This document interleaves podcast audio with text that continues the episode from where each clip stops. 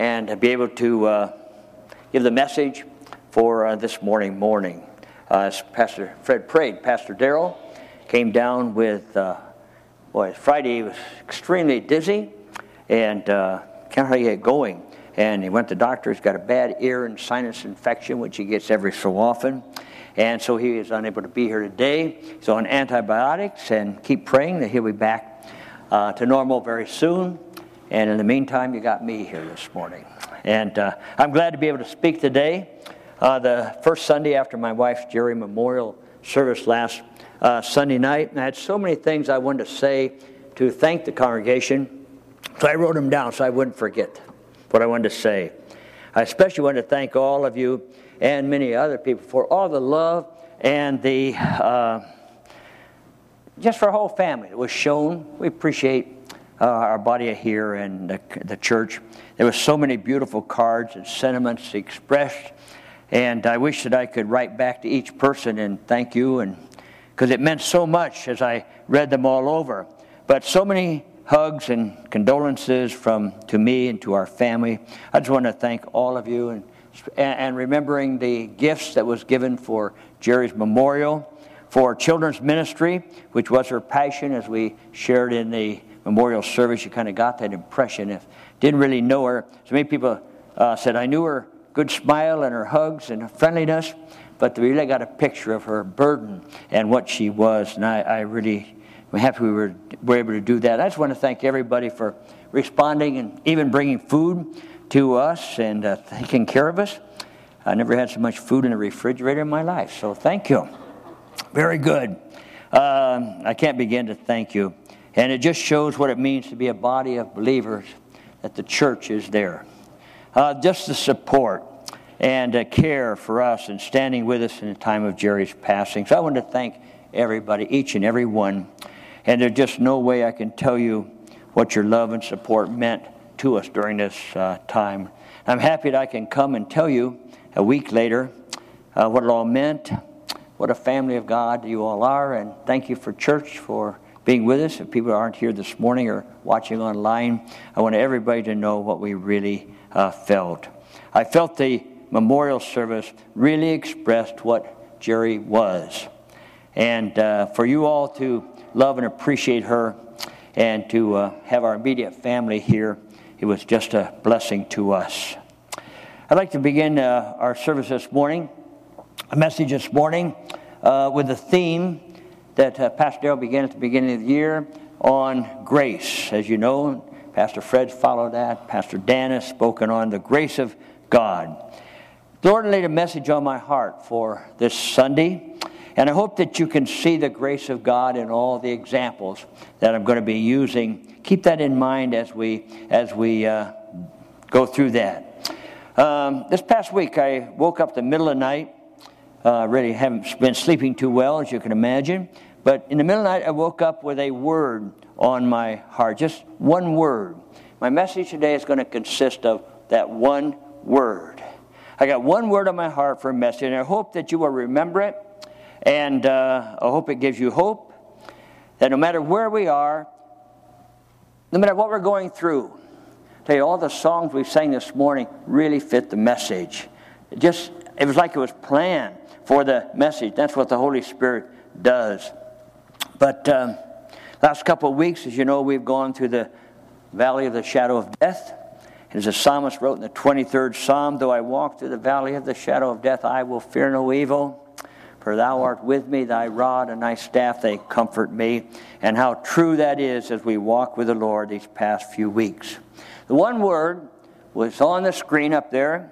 You can see it, is nevertheless. Nevertheless. One word sermon this morning, except I'm not going to stop with one word. You didn't expect me to, did you? I'm giving the one word as a basis for the message, because I want you to remember that word along with all the examples from the Word of God that I will be giving you. People came up after the service last night and were giving me other examples from the Word of God. I said, I can't preach everything, because everybody in the Word of God really fits this message. I just chose a few of them. Nevertheless, that's a compound word. Compound word, as you can see on the screen, because it's really three words put together. Look at it. It's never. There's never. Then there's a conjunction word the. And then there's another word less, which is the opposite in a way of the word of never. Never, the less, but there is something there. Kind of an oxymoron when you have two different things saying the same thing. We have, first of all, the word never in there. Never means never. Got that, everybody?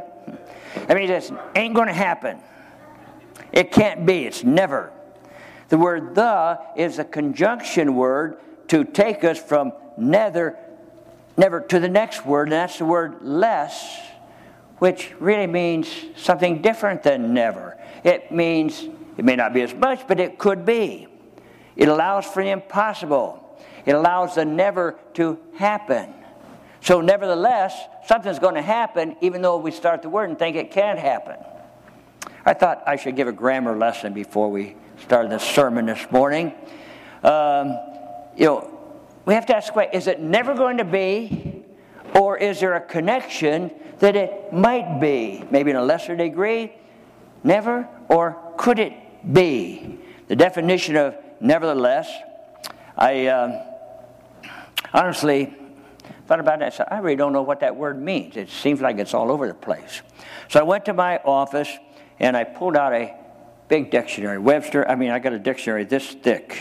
It was stuck back here, and I pulled it out and looked up nevertheless. It said nevertheless was an adverb, compound of never, the, and less, which we already know by now. The definition was given not the less or nonetheless. Better word that we would use was notwithstanding.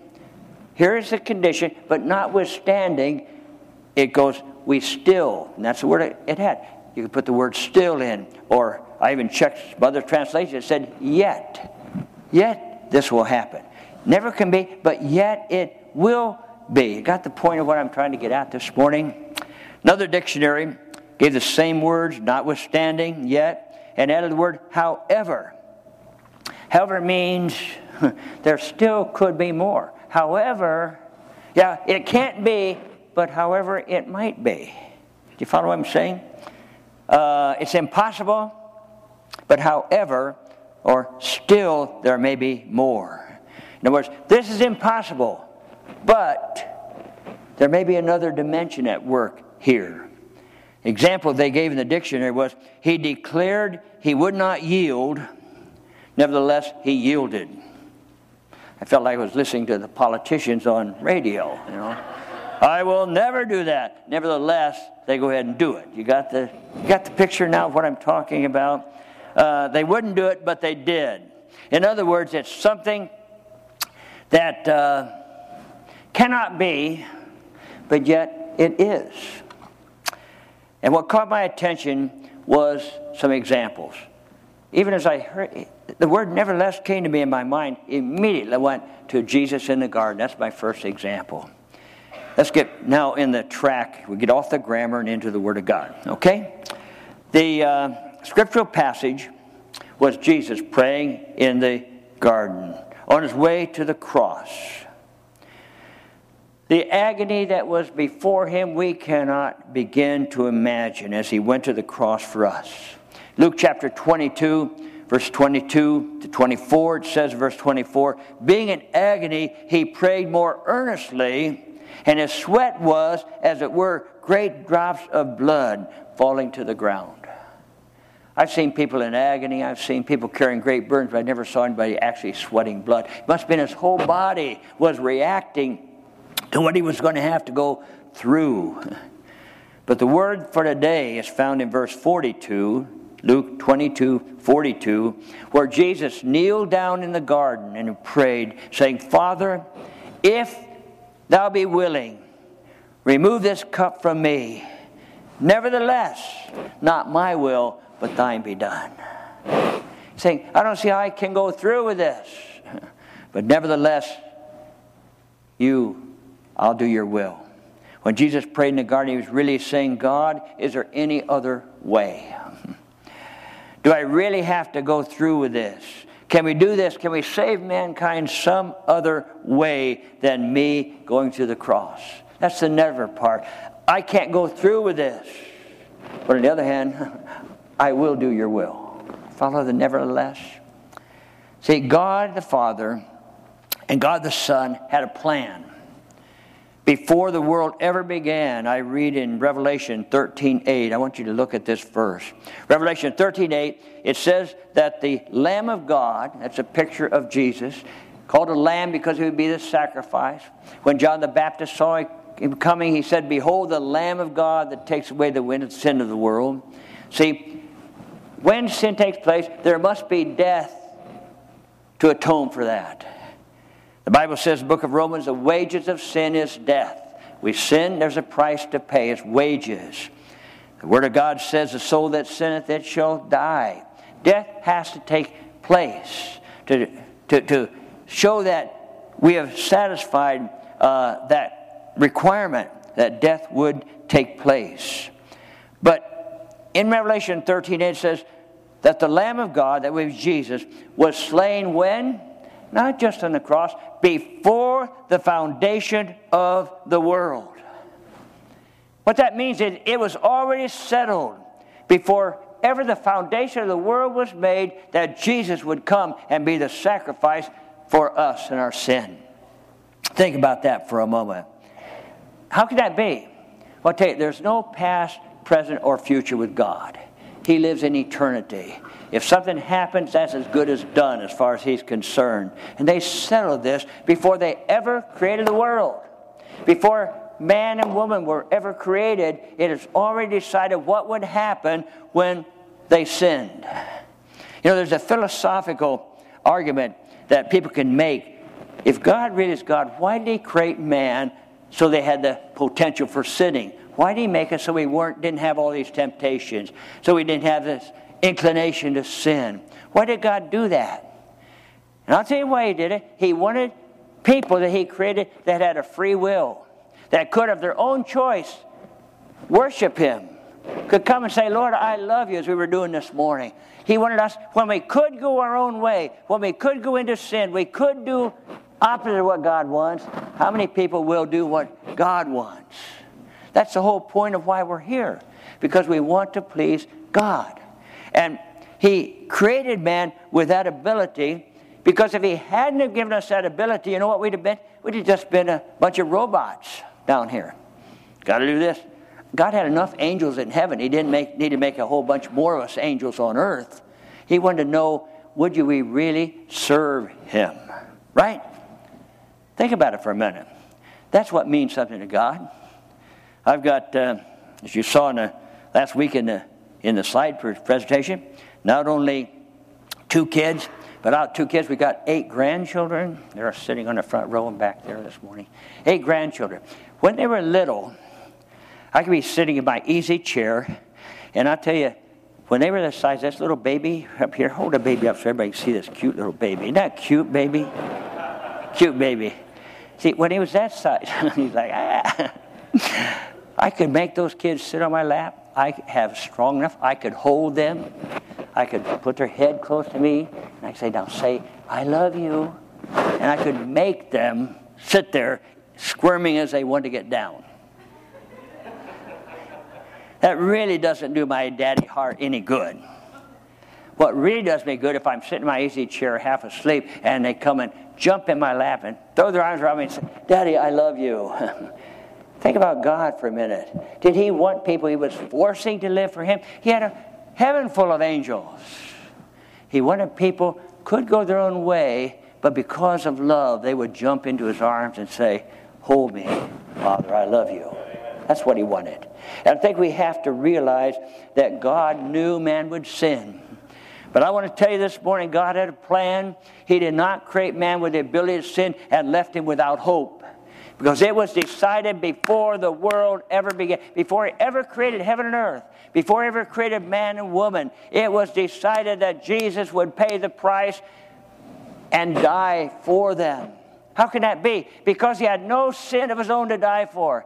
He was not under the curse of death.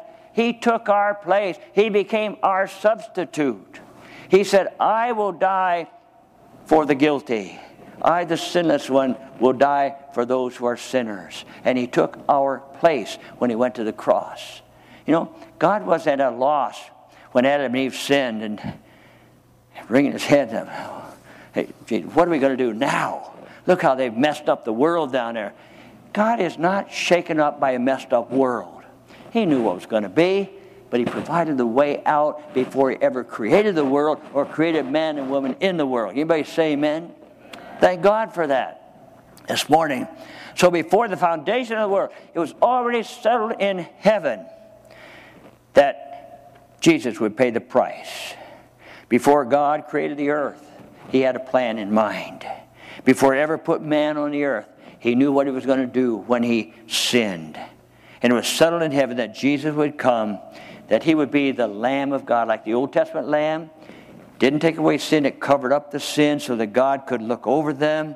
They were a sacrifice brought. Jesus was a sacrifice that takes away the sin of the world. Jesus would go to the cross. They had a plan. He would offer his sinless life. Think about it. To pay the penalty of death that we would have to pay. That whosoever would accept him as their Savior, he would be their substitute. He was saying, I'll take your place. I'll die. I don't want to get sidetracked, but you know why there was a resurrection after the death? Because death could not hold him. He had never sinned. He died for us. Our sins were laid upon him. Our infirmities were laid upon him. But death could not hold him because there was no sentence of death on him. And he rose victorious, and because he lives, we can live also. Hallelujah. Penalty of death was paid by the Son, the innocent one for the guilty party. And that's why we can be saved today. I don't want to get sidetracked here, but I just want to explain that. It was settled before God ever created man that Jesus would go to the cross and die before the world began. But now, Jesus has left heaven. Philippians chapter 2. He, in the form of God, thought it not robbery to be equal with God, made himself of no reputation, came down to this earth, took upon him the form of a man, and was going to go to the cross. Now he is on earth. Now he has to act out what was already decided. What in the mind of God was complete, he now has to do it. He has to go to the cross to make it valid. He actually had to suffer. He really had to die. Your sins, my sins were placed upon him. Can you imagine what that was like? He who knew no sin had sin placed upon him. Wow. And he cried out in the garden, "Oh God, is there any other way to save mankind? Nevertheless, I will go to the cross. Nevertheless, I will fulfill the plan that we had settled before you ever made the world. I have the answer for man, and not my will, thine be done. Any other way, God? Any way to take this cup from me? I know there isn't. No, the plan that we had before the world began will be executed." So Jesus said, "Nevertheless, your will be done, not my will done. Nevertheless, I will do it." That was the plan we agreed on. That every man could be saved if they wanted to. So, Lord, I can't rely on my will. It's hard, God, but I cannot violate the plan of God. I cannot thwart the purpose of God for my own convenience or my own. I have to take the pain and the suffering and death. I cannot negate the power of God to accomplish his will just to save myself. I have to go to the cross. Do you see the picture this morning? It's hard for even Jesus. It was unbearable. When you sweat great drops of blood, that's unbearable. But aren't you glad he said, "Nevertheless"? Nevertheless, I can't have my way. I cannot fail. I cannot disobey the will of God. It's not my will, but thine be done. Let me give you a few other examples of God's word where people said, "Nevertheless." I want God's way and not my own comfort. They were saying, I'm not going to check out just because I'm going through something rough. That's why I appreciated the hymns this morning, the songs, the choruses this morning. That's what they were saying. We can't check out just because things are going well for us. People say, we need to say, I'm not going to thwart God's plan for my life just to make it easier for me or because I can't take it anymore. Amen. I'm not going to thwart God's plan. I'm not going to mess up His plan for my life just because I'm not willing to pay the price. You got my picture? That's the first example, Jesus in the garden. Second example I want to give is Job. Probably nobody suffered more than Job in the Old Testament, in the book that bears his name. Satan attacked him. Everything was taken from him at once. His family, all in one night. His possessions, his wealth, his health. It was all gone. His wife said, Job, why don't you curse God and die? That's a supportive wife. His three friends said, Job, obviously you have sinned. God is out to punish you. Just confess how wicked you are. You know what Job did? He said, nevertheless. He said, though God slay me, yet I will trust Him. Hallelujah. That's the attitude. I'll tell you, no matter what, I'm going to live for God. And Job said, in other words, everything is against me right now, but nevertheless, I will not forsake God and His plan for me in my life. There's another verse in Job 19, verse 23. You know what Job said in the 19th chapter? As for me, how could he go through that? Losing everything. How could he go through that? Because he said, as for me, I know that my Redeemer liveth, and that He will stand upon the earth in the last days. The next verse, verse 26 says, after my body has been destroyed. One other translation is a little more graphic, says, after worms have destroyed my body, yet in my body I will see God. In my flesh I shall see God. That's faith in the Word of God. And I want to tell you something. Job did it without any Bible to study. The book of Job is one of the first written, one of the most ancient books there was. There was no Bible for him to read. How did he know that his Redeemer would live? How did he know that after he died he would stand upon the face of the earth? Evidently he'd been talking to God, and God had put it in his heart. Friends, we need conviction about our future. We need conviction about our Christian life, and that will help us through the times when it's not good. Job, a good example. Another example is Joseph in the book of Genesis. Joseph was a good kid. He's a favorite of his father. What happened? His brothers got so jealous of him that one day on the field they put him in a pit. Threw him in a pit. And then some of the brothers sold him for money to some slaves that were taking slaves down to Egypt. And there, after he got to Egypt, his master's wife lied about him, and he was put in prison unjustly. What happened to Joseph? In a pit, sold as a slave, lied about, wound up in prison. But God had a plan for Joseph's life. He had a position for him and power to where he rose to be in charge of Egypt. It took prison, lying, a pit, being sold, all that he had to go through. But Joseph said, nevertheless, no matter what happens to me, he would not compromise, would not violate his convictions, no matter what happened to him. He held on until he was on the throne and saw the power of God. The plan of God came to pass in Joseph's life. Nevertheless. Fourth example I want to give you is the disciples fishing in the boat. It's found in John 21, verses 3 to 12. It's up there. I put the references up there so you can read them when you go home if you want to. But after the crucifixion of Jesus, Peter said in John 21:3, I'm going fishing. Jesus had been killed. Peter said, I'm going back to my old life. I've been following Jesus. He died as a criminal on the cross. I'm going back to my old profession. I got to make a living somehow, so I'm going back to my old profession of fishing. And you know what? We're so influential, 7 of the other disciples said, we'll go with you. 7 disciples said, us too. If you go, Peter, we're going to go with you.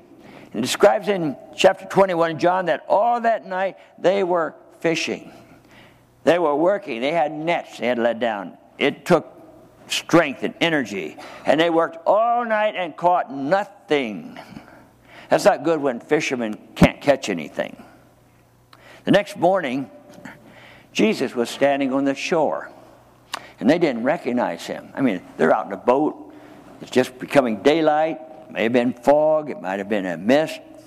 We don't know what. But they didn't recognize him at all.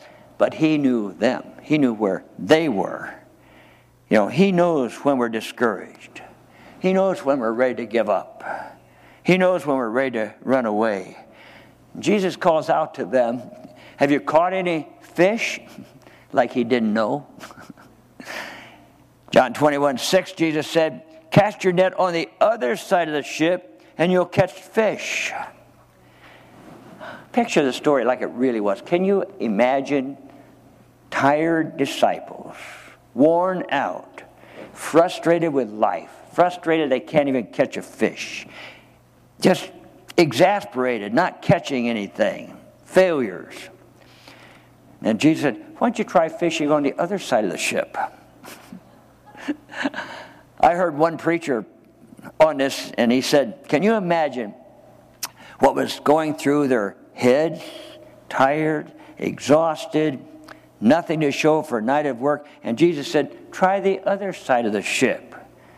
And that preacher said, I wouldn't be surprised if the disciples weren't saying, hey, we are the professional fishermen. You're a carpenter. You work in a shop. We're out of the lake. You haven't been out of the lake. You don't know this lake like we do. We know how to fish. It was just a bad night. Jesus said, I have tried it on the other side and see what happens. Nevertheless, they could not do anything. They said, nevertheless, at your will, because you said your word, we'll cast the nets on the other side. And when they did, there were so many fish. Do you think God was involved here? No fish on this side of the ship, and schools of fish on that side of the ship. It says in the Bible, they were not able to draw in the nets for the multitude of fish they caught. Just listening to the direction that the Lord gave them. Think about it for a minute. What a great nevertheless story. We can't catch anything. Nevertheless, at thy word, we will cast on the other side. And God gave so much fish they couldn't take it all in. I think of another example named David. David was anointed to be king when he was just a little boy, but for years David had to run and hide for his life. But nevertheless, the anointing that God had placed on David brought him to the throne and the plan of God for his life. He'd been anointed as a boy. Well, then I should rise and be king. No, there's somebody else that doesn't like you, and he's king. And he chased him. He had to be in caves. He ran for his life. He had to fight. He had to keep going. But nevertheless, the anointing that God placed on him brought forth the answer. I want to say, if you have heard from the Spirit of God, there's been anointing on your life, but yet things are not going too well, or you don't see that thing fulfilled yet, that's not the time to give up. That's the time to say, nevertheless, at your word, nevertheless, that anointing that has been on me is going to bring me to the plan of God and the throne of God. Hallelujah. We're going to rule and reign because he said the word. And we're going to keep right on fighting. In between times, let's keep fighting. Fighting the enemy, fighting these things, so that we can see God's will accomplished in our life, just like David. Amen? Amen. Another example is when Peter walked on the water in Matthew 14 and verse 28. Again, the disciples were out in a boat. Storm came up on the Sea of Galilee. And in the middle of the storm, Jesus came walking across the water. You can't do that. That's a never situation. Have you ever tried that? You don't walk on water. You go down into water. It's a never situation. But nevertheless, Jesus was walking on top of the water. And they were scared to death. Nobody walks in water. They thought it was a ghost. It says that right in the Bible. But it was just Jesus coming to help them. Jesus yelled out, "Be of good cheer. It is I. Be not afraid. I'm here." And good old Peter said, "Lord, if it's really you walking on the water, let me come to you on the water." What we're really saying is, hey, nobody walks on water. But nevertheless, if it's really you, let me come to you walking on the water. And he did. He did. Peter got out of the boat in the middle of the sea and started walking on the water. He did the impossible. Up until verse 30. Verse 30 says, "When he saw the boisterous wind, he was afraid and began to sink. And he cried, saying, 'Lord, save me.'" See, he could nevertheless do the impossible until his eyes began to look at the waves instead of Jesus. When we begin to see circumstances instead of the way of God, instead of what the Lord is saying to us, and we're letting His circumstances overwhelm us, we begin to sink in those circumstances. But God wants us to rise up and walk on water, do the impossible, live a life that's impossible in the natural, because nevertheless the Spirit of God is in us, and He said we'll receive power when the Spirit comes on. We need to be living victorious lives. That's the only reason I gave all these examples this morning, that we could see, I'm not going to be going under the waves. I'm not going to be under the enemy that's trying to keep me off the throne. I'm not going to listen to the voice of the devil. I'm not going to go under the circumstances. I could go on and on with biblical examples, but I know some of you are getting hungry. So our time's about gone. I'll close. I started the message talking about Jerry and her going, and I'd like to close giving an example of Jerry. If you were here for the memorial service, and if not, it's available online. You can watch it. I did real good sitting here. I didn't get too emotional. But this week, I, by myself at home, turned it on and watched the whole evening.